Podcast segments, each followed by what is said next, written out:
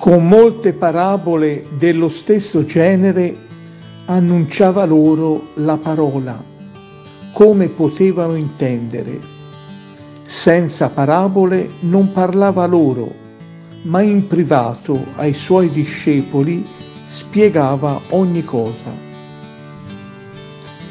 La parabola racchiude delle verità profonde espresse con immagini quotidiane e semplici.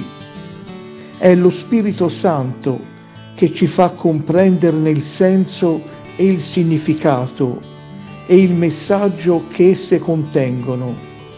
Senza lo Spirito Santo sono favole, solo sapienza umana.